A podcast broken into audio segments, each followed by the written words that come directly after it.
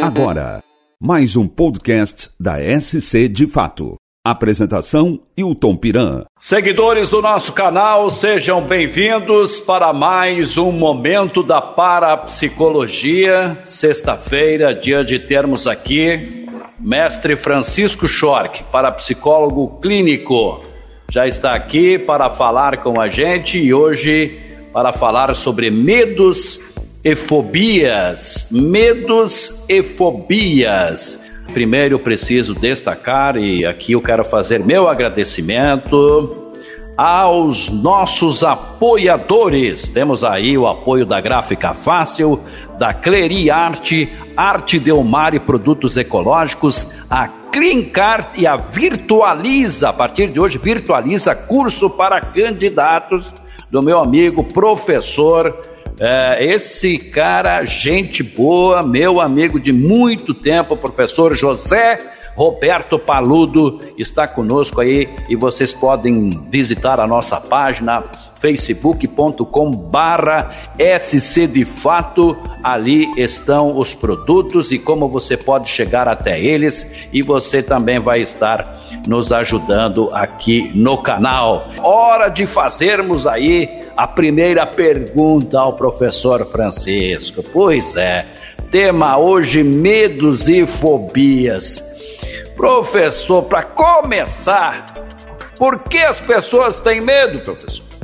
Piran e quem nos assiste, explicar de forma muito sintética, para nós compreendermos por que as pessoas têm medo, nós precisamos compreender como nós funcionamos, as nossas duas mentes, a mente consciente, que é a razão, e a mente subconsciente, que é a parte mecânica, que é, aqui, que é aquela parte da mente que recebe todas as nossas informações e as guarda de forma aleatória. É o consciente e o subconsciente aí sempre trabalhando. Mas e aí como é que o medo aparece, professor?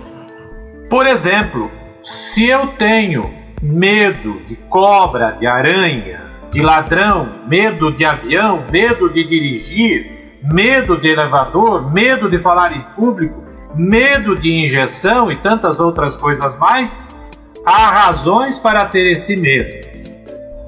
Por exemplo, medo de injeção. Essa semana estudando sobre vida intrauterina, que é o tema que eu estou realmente aprofundando nesse momento, no livro Bebês do Amanhã, o Dr. Werner diz que crianças que têm medo de injeção muito provavelmente devem ter a mãe, durante o período da gestação da vida intrauterina, a mãe deve ter recebido, deve ter ficado doente e deve ter recebido injeções, e a criança, sem dúvida nenhuma, também acabou absorvendo isso pelo subconsciente da mãe, pela programação da mãe, pelo emocional da mãe. Outros medos, por exemplo, como o medo de elevador, o medo de ladrão, e tantos outros são coisas que ocorrem de maneira, até de uma maneira natural na nossa vida. Aliás, o medo que nos é causado tem uma razão muito importante, porque ele nos protege de certa maneira da nossa vida, na nossa vida, de acontecimentos que possam, eh, que possam ocorrer conosco. Eu te disse no, na, no, no, programa passado que eu tenho muito medo é de cobra, viu? Medo de cobra e também tenho muito medo de injeção.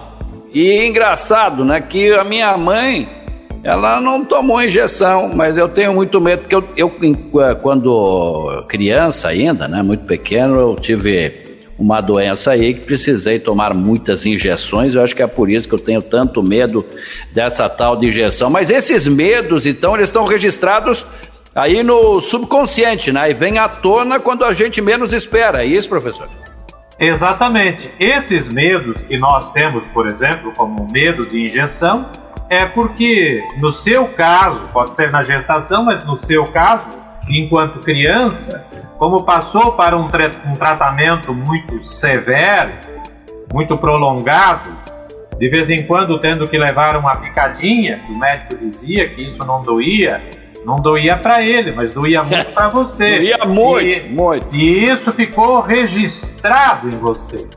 Para falar sobre isso, um modo de explicar por que nós temos tanto medo, eu vou usar, inclusive, aqui do, de um exemplo pessoal: medo de cobra.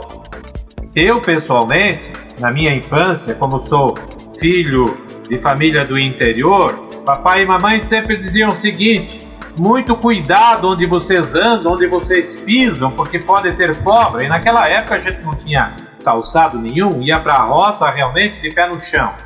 Felizmente, nunca fui picado por cobra, mas sempre tive um grande medo de cobra. Quando eu estava fazendo a minha especialização em parapsicologia clínica e fui fazer o processo de hipnose, conhecer o processo de hipnose, Durante o meu estágio, a minha professora orientadora, a professora Yusete, perguntou: "E o que que nós vamos tratar?" Eu olhei para ela e sorri e disse o seguinte: menos da cobra, né, professora? Porque eu não estou afim de tratar cobra, tenho muito medo de cobra. Quero me curar de cobra, do medo de cobra. E realmente eu fiz um, uma, um exercício de hipnose com ela foi meu primeiro exercício de hipnose que eu me submeti e me submeti na minha vida. E o medo de cobra terminou, porque ela me deu realmente um gatilho, ou seja, ela me deu uma técnica muito simples de que eu passasse a falar com as cobras. E de fato, né? Isso como uma sugestão pós-hipnótica, eu, como eu moro num sítio, quando eu saio para cuidar das minhas frutas, enfim, dos arredores de onde eu moro, é, eu evidentemente mando uma mensagem para as cobras e digo o seguinte: olha, estou indo, fica no espaço de vocês, ninguém vai se machucar, fique tranquilo, fique pois tranquilo. É. E isso realmente tem me ajudado, porque o medo é, como eu disse há pouco, o medo, esse medo que nós temos, é um medo natural, porque é um medo que nos protege é um medo que nos avisa de que a gente tem que ter efetivamente cuidado. Tinha também na infância, por exemplo, o medo de escuro. É. E hoje já não tenho mais isso. Por quê? Porque foi enfrentando isso. É, daqui a pouco o senhor fala mais de como tratar esses medos, né? Okay. Mas eu deixo, deixa eu registrar aqui que o João Câmer está aí ligado também, a Ariane, um abraço, o Dário, o Wildemar diz o seguinte, professor: ó, meu filho tem medo de raios. Mesmo os que aparecem em desenhos animados na TV. Ele entra em pânico e começa a chorar. Minha filha, por exemplo, tem medo de Papai Noel. É, minha filha tem medo do Papai Noel, mas aí teve um caso que é é, ela acabou é, é, levando um susto, que apareceu um Papai Noel daqueles com aquelas máscaras horríveis na época, tinha umas máscaras muito estranhas, e ela até hoje, ela olha para o Papai Noel, já fica meio que assustada. A Ivete Brooks que tem medo de cobra também. A Luana, também Brooks está com a gente. Oi Luana, abraço. Fiz meu tratamento contra medo de injeção com o Francisco. Ela está falando aqui. Com certeza um grande avanço em minha vida. Legal. A Jusceli disse tinha medo de, de, de dirigir, mas não tenho mais. O professor Francisco ajudou. Que maravilha. Ah, eu tinha uma, tem uma outra pessoa aqui em casa que também tinha medo. O senhor sabe disso, né, professor? Também é. conseguiu, graças a Deus. Não é mais, não tem mais esse problema. A Luana diz: é, geóloga, geóloga, não pode ter medo de cobra. É, Luana, se você tem medo de cobra, tu vai ter que desistir de ser geóloga, aí não vai dar, né? É, com certeza tu vai encontrar algumas aí no campo. Mas, professor, você dizia que você tinha. É, é, isso também era uma coisa que assustava a gente quando criança, né? O escuro. E, e como nós morávamos no interior, bem no interior, lá, a, não tinha energia elétrica também, né? Tudo era muito escuro mesmo, né? Então essas lembranças da infância realmente é, nos levam a, a, esses medos, é isso. E tem que ver uma forma de tratar, como nós temos aqui algumas das pessoas que já procuraram o professor Francisco para se tratar disso, professor. É, há aqui dois exemplos muito práticos, né? O exemplo da Luana, quero aproveitar aqui e parabenizá-la, público, pela brilhante entrevista que ela te concedeu essa semana. Espetáculo. A Luana, a Luana se tratou comigo quando estava iniciando justamente o curso dela, o curso superior.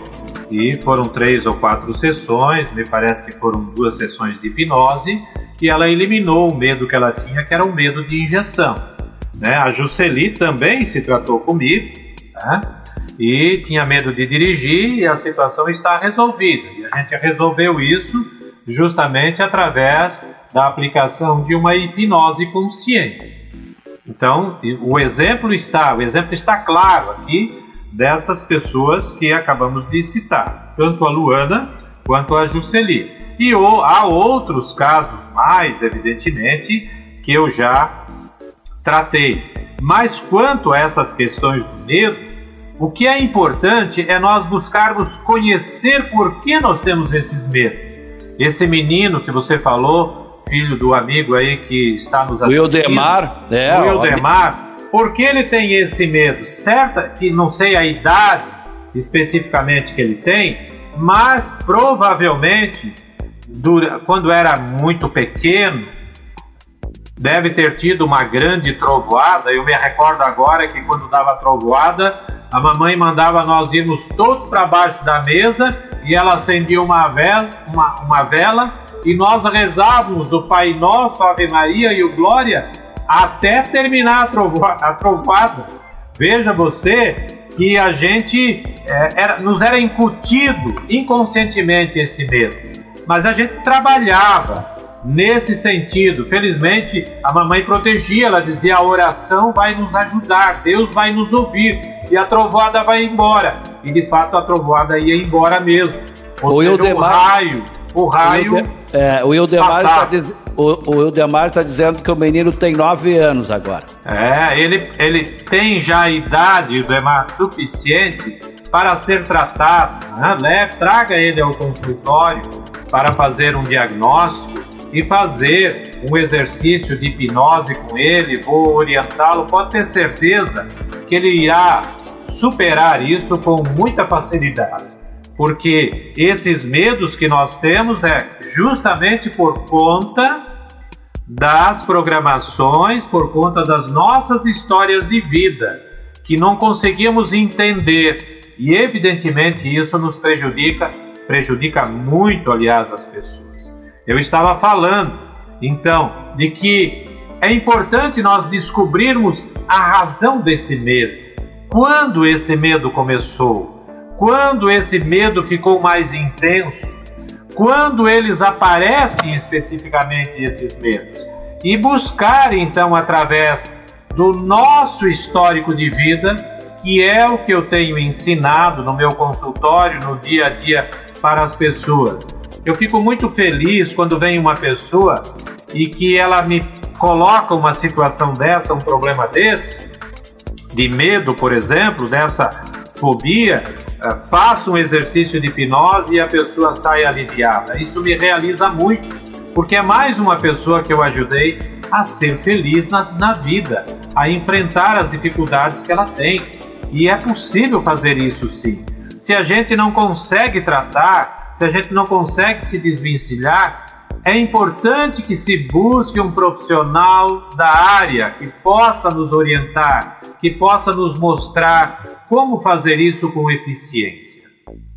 Muito importante realmente que as pessoas entendam que isso é possível, a possibilidade de superar esses medos existe. Então, para isso é necessário buscar alguém que realmente possa te ajudar, né? Ah, ficar imaginando o futuro sem saber o que fazer pode criar medo, professor? Sem dúvida nenhuma. O futuro, ficar imaginando o futuro por imaginar o futuro, o que que nos cria? Nos cria ansiedade porque a nossa mente é uma máquina. Não me recordo se eu falei no encontro passado ou num dos encontros anteriores, que na nossa mente giram por dia no mínimo 60 mil pensamentos. E a gente salta de um pensamento para o outro. E normalmente, quando nós pensamos, quando nós imaginamos o futuro, sem sabermos o que vamos fazer, nós criamos ansiedade. Ou seja, nós criamos medo. E o medo se transforma em algo muito pavoroso, o medo se transforma em ansiedade, em ansiedade porque nós não vemos efetivamente uma saída para isso. Então, o que, que é importante? Qual Trava é a gente, né? Trava, Trava a gente. Né, Trava. É, isso. Então, é, o que, que eu posso sugerir como técnica para superar esses medos? Uma delas, sem dúvida nenhuma, é nos mantermos no momento presente, é nos focarmos nas coisas positivas, é criar um cenário agradável no nosso entorno, é evitar querer ser perfeito e ter o controle de tudo. Muitas vezes nós acabamos tendo medo das coisas, acabamos tendo ansiedade em relação ao futuro, porque queremos acertar 100%, queremos ser perfeccionistas em tudo.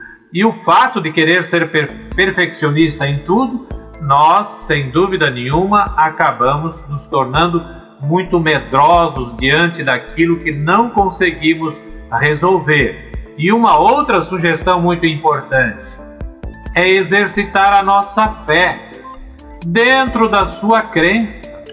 Exercite a sua fé através de uma prece, através de uma reza, através de uma oração, como é o seu hábito.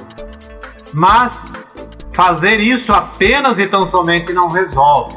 Tudo isso deve estar, deve estar conectado, deve estar presente na vida da gente. A Ivete aqui está dizendo, professor, que ela também, nós também tínhamos que sentar bem quietinhos e orar até a trovoada passar. Lá em casa se rezava o terço também, como a gente rezava toda noite, o rosário, né? E além disso, professor, tínhamos aquela, aqueles ramos de oliveira, né, que eram bentos, Sim. né, que também serviam, o pai dizia que servia para tinha que queimar aquilo, se não me engano. colocava, eu... colocava no fogo, sim. Isso, os hábitos isso. são os mesmos. São os mesmos. Os hábitos então, são os mesmos. É, e isso era fé, muita Isso fé era fé, exatamente. De que, porque... é, de que nada, que nada iria nos fazer mal, porque isso nós tínhamos a fé que aquilo iria passar e tudo ia ficar muito bem. O pai ficava ali nos orientando nesse sentido, a mãe também. Então, quando essa trovoada vinha, o temporal, aí já estávamos todo, todos preparados ali de joelho nas cadeiras e aí já faria, fazíamos aquela oração.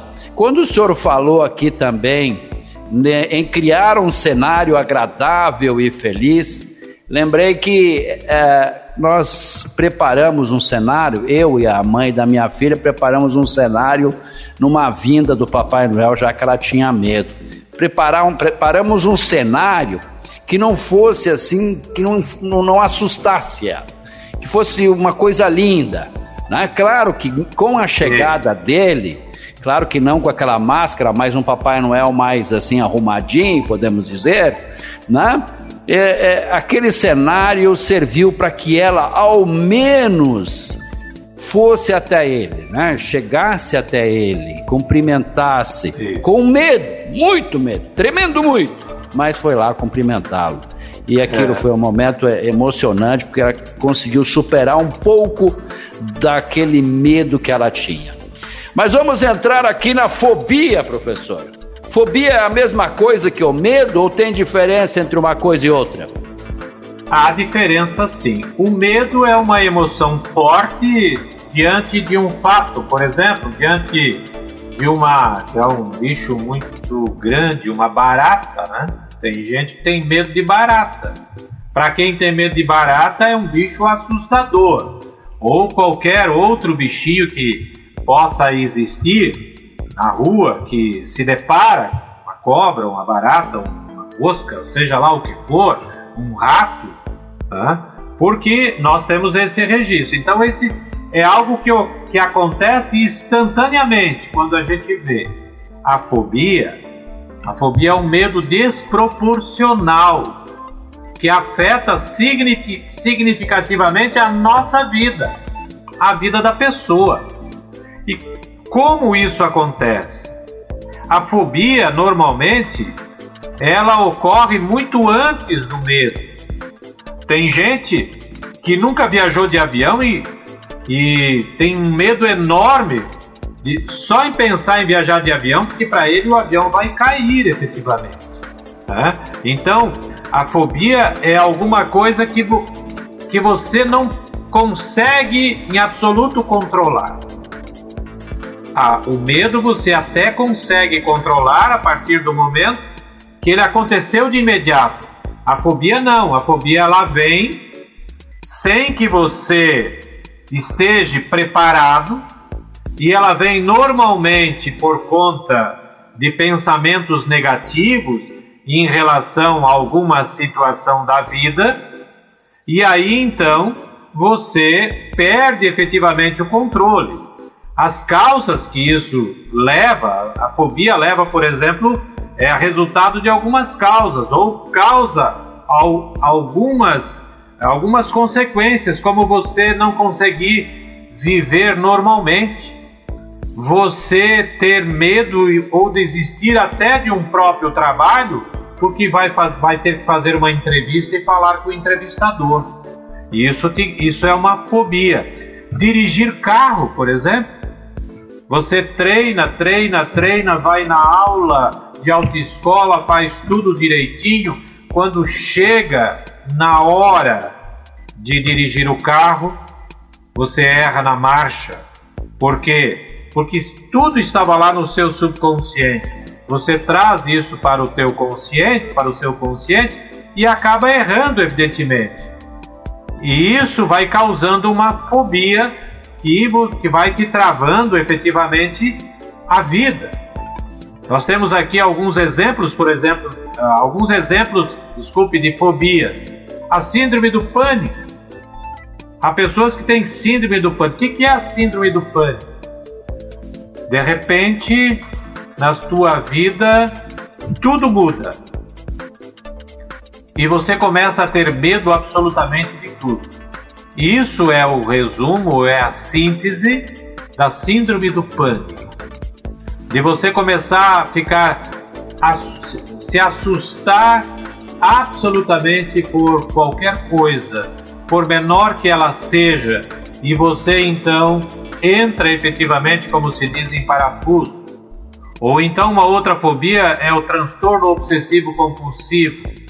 Aquelas pessoas que repetem, repetem, por exemplo, à noite antes de dormir, fecha a porta da casa e volta para conferir no mínimo 10 vezes.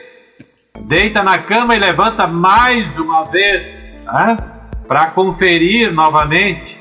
A fobia social, o medo de ser exposto e aqui eu vou falar então algo muito concreto. Quando você me lançou nesse desafio de começar a fazer esse programa, eu confesso que eu balancei inicialmente. Fiquei um tanto reticente, não porque não conheço do meu assunto, muito pelo contrário. Mas a gente se expor, eu não sei exatamente quantos de vocês estão nos vendo nesse momento, mas são algumas centenas de pessoas. Hoje isso já está superado, porque e como é que eu superei isso? No dia a dia, enfrentando, você recorda que no começo eu fazia apenas um pequeno texto e depois respondia algumas perguntas já ensaiadas antes, ok? Hoje nós estamos aqui já dialogando. Ou seja, é preciso enfrentar esse medo. É, essa fobia que você passa a ter, porque senão a sua vida zera efetivamente. Você fica travado de tal maneira e não consegue ir em frente. Esta, okay? situa é, esta situação é, eu quero registrar aqui. Muita gente nos pergunta, né? É, Piran, que facilidade que você tem de falar em público? Eu quero dizer para vocês que eu sempre tive muito medo de falar em público. Era uma fobia que eu tinha. Eu sou um radialista aposentado, trabalhei 35 anos no rádio. Mas o rádio é aquele estúdio fechado aonde você fica ali conversando sozinho, achando que você está sozinho, mas você está conversando com muita gente. Mas quando eu chegava no palco, a coisa complicava para mim. E graças a Deus, com algumas técnicas que eu desenvolvi, com a parapsicologia também, porque o meu primeiro patrão de rádio, né, o meu primeiro grande é, diretor de rádio foi o padre Fioravante Ricieri Basso, lá de Marcelino Ramos, que também era um admirador e parapsicólogo também. Mas assim, vamos em frente. Professor, o Ildemar aqui está pedindo então se o senhor atende a criança dele, claro que o senhor vai atender, porque eu sei, o senhor acabou de falar isso. E a Jusceli confirma aqui que tinha medo de animais e hoje não tenho mais, não sei explicar porque não tenho mais medo. Que ótimo isso, né, Jusceli?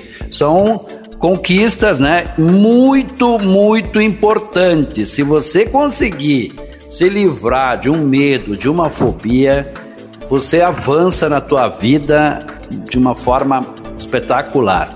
Professor, antes da próxima questão, que deixa, deixa eu registrar que a impressão colorida e preto e branco lá na gráfica fácil tá pelo mesmo preço, tá? Não, não se preocupe. For fazer colorida impressão, for fazer preto e branco, mesmo preço. 98, aliás, 989004565 é o WhatsApp da Gráfica Fácil, nossa parceira aqui do programa. Professor, como vencer então? Vamos novamente tratar aí, tratar não, vamos fazer o tratamento deste medo e desta fobia, professor. Bem, eu já tenho falado reiteradas vezes que se você se furou o pneu do seu carro, você leva para um borracheiro, que ele entende por onde saiu o ar, provavelmente. Né? Ao menos sempre que eu furou o pneu do meu carro, o borracheiro deu jeito. Se você está com uma dor de estômago, você vai ao médico e ele vai fazer um exame com você e vai te receitar. Agora, se você sofre de alguma questão psicoemocional, como medos e fobias, você vai procurar um profissional da área, psicólogo, parapsicólogo, terapeuta.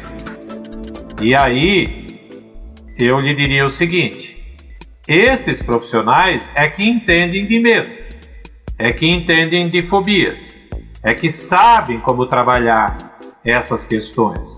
Existe, por exemplo, várias formas de trabalho. Eu adoto a terapia cognitiva comportamental que começa com a primeira sessão realizando um diagnóstico e orientando a pessoa a buscar as origens da sua vida.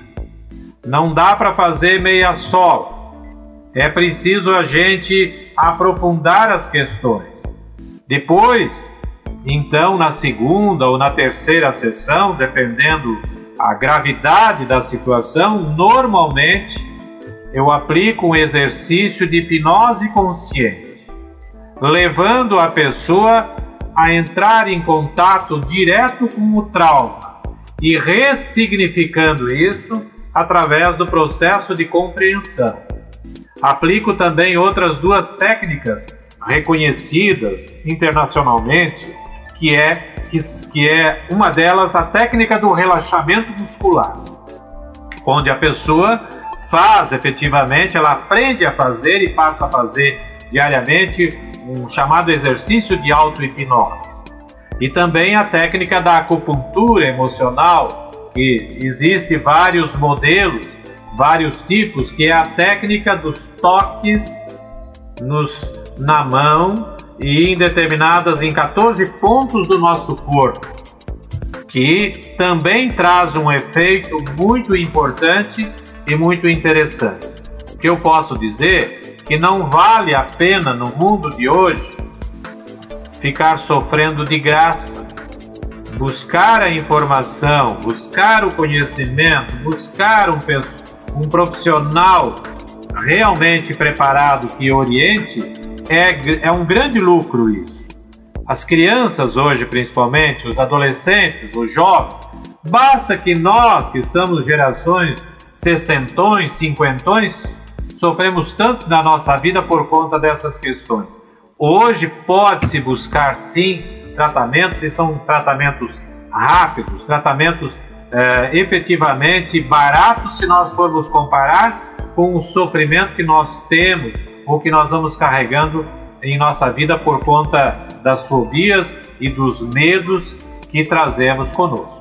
Até porque, professor, podem aí se tornar patológicos e dominando a pessoa, até paralisando essa pessoa. Ok, vamos explicar então o que, que é um medo, o que, que é uma patologia. Se você, o caso do menino aqui, do Ildemar, né?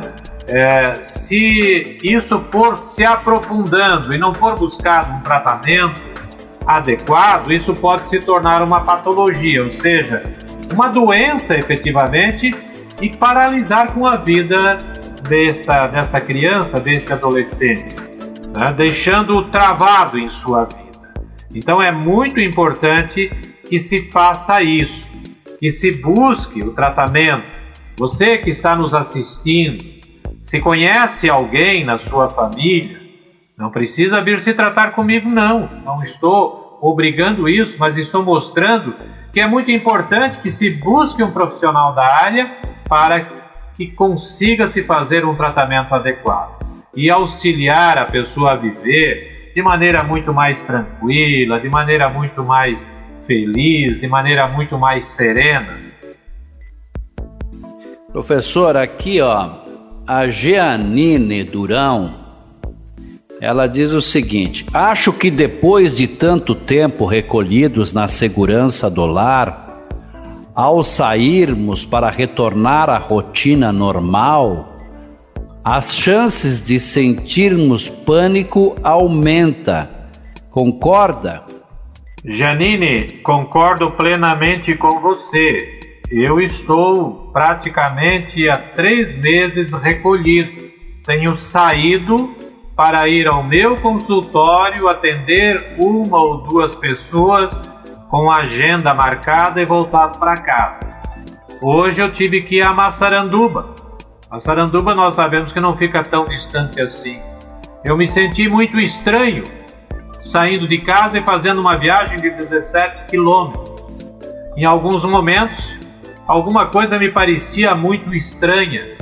E aí eu comecei a me imaginar e a pensar né, como esse isolamento, de fato, está criando também uma série de dificuldades para nós. Agora também preciso dizer o seguinte: é preferível nesse momento nós buscarmos fórmulas, se estamos isolados, fórmulas de vivermos mais tranquilos do que perdermos a vida. Ah, dizer então, tá vendo que o isolamento está causando nas pessoas, está causando mais doença ainda? Olha, vá para a rua, vai encontrar o covidzinho aí embaixo de uma pedra na saída da sua rua. Não faça isso, minha amiga. Vamos ter paciência nesse momento. Você na sua casa pode, de alguma forma, a gente sabe que há muitas dificuldades também, mas creio que você tem um jeito de também se controlar. Relaxe. Se você é uma pessoa de fé, faça uma oração, faça uma boa leitura, tire um tempo para conversar, para colocar as conversas em dia com os seus familiares. Neste momento, é um momento que é preciso nós aprendermos a ser resilientes. O que, que significa ser resiliente?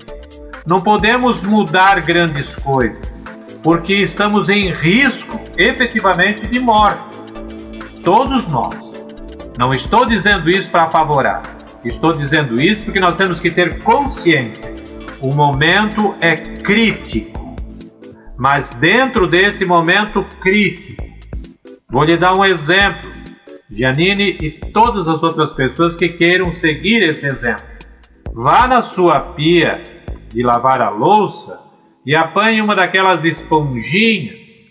Ah, aquela esponjinha verde amarela é muito mais patriota do que alguns que estão, que estão por aí hasteando bandeiras, jogando bandeiras pelo chão. é, amasse aquela esponjinha na sua mão e depois abra e veja o que ela faz. Se ela não volta ao normal, se ela não volta a ser o que ela era um minuto antes. Ser resiliente é exatamente isso. Diante da dificuldade que nós estamos vivendo, não ficarmos esbravejando, mas sim termos paciência. Vou lhe ensinar, então, um exercício e também para todas as pessoas que quiserem. Quando você estiver muito tensa, pare, feche os olhos e respire profundamente. Inspire, contando mentalmente até quatro. E expire, contando até quatro. Repita isso durante uns cinco minutos. Você verá que você vai entrar num estado de serenidade. E isso irá lhe ajudar para que você consiga viver mais serena, mesmo diante das dificuldades que está se vivendo hoje. Obrigado, professor. É isso mesmo, a Norma já está dando boa noite aqui também. Norma, obrigado, Norma Frade, também nossa companheira de todas as sextas-feiras. É, a Ivete diz o seguinte: Nossa, muito boa a entrevista, gratidão. Muito obrigado, Ivete. Gente, é isso para hoje. Esse é o tempo que a gente tem aqui com o professor. Agradecemos muito, muito, muito a presença de vocês e agradecemos ainda mais todos aqueles que assistem sua entrevista durante a semana. Assistem, compartilham, comentam. Isso tudo ajuda muito aqui a gente. E, e não esqueçam, indiquem o nosso canal, indiquem essa entrevista né? Eu não sou desse de ficar. É, parece que a gente né, quer ficar insistindo aqui. Não. Vocês entenderam que foi boa, como a Norma acabou de dizer? Recomendem o canal, recomendem esse momento, que realmente vale a pena a gente estar aqui toda sexta-feira assistindo ao mestre Francisco Schork. Professor, obrigado, viu, professor? Ok, eu é que agradeço. Quero aqui apenas fazer um registro de que nós estamos indo, felizmente, bastante longe. No oeste de Santa Catarina, há pessoas que nos assistem toda semana. No Paraná, recebi hoje uma, um WhatsApp de uma pessoa que está, até, que está nos assistindo lá no norte do Paraná. Pessoas do Rio de Janeiro também estão fazendo contato. No sul de Santa Catarina, nós temos pessoas também nos assistindo. E todos vocês que foram citados aqui o nome, desculpem de eu não citar nominalmente vocês, o Piran já tem feito isso uh, evidentemente.